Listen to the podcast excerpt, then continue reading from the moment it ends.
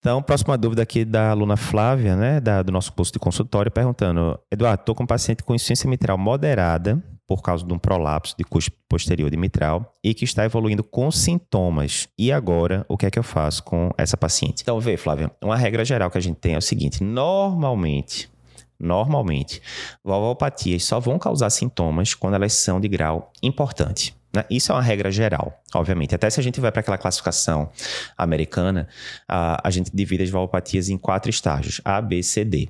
O A é o paciente que tem alguma alteração valvar, mas que não tem repercussão alguma ainda. Digamos, o paciente tem um prolapso valvomitral, mas que não tem refluxo nenhum, né? Tá só protuberando um pouquinho mais ali para o ato do que deveria, mas não tem refluxo.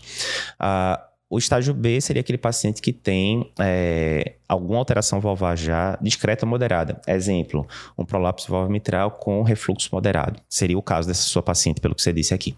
Letra C, né? O próximo estágio seria o paciente que tem uma valvopatia importante sem sintomas ainda. Exemplo, prolapso valvomitral com refluxo importante, mas ainda sem sintomas.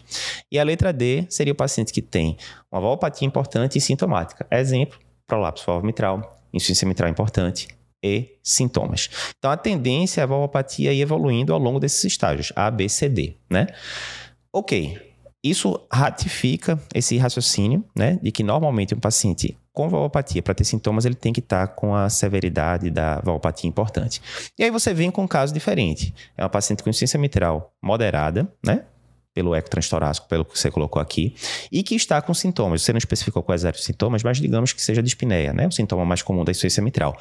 E agora? Então, é aquela velha história que a gente sempre fala, né, para os residentes. É, medicina tem que encaixar as peças do quebra-cabeça, tem que fazer sentido.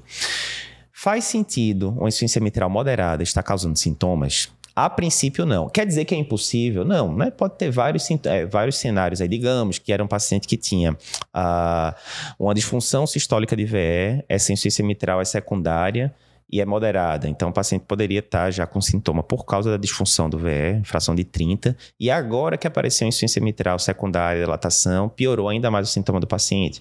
Pode acontecer. Mas quando a gente fala de uma valvopatia primária, não é o esperado da gente pensar isso.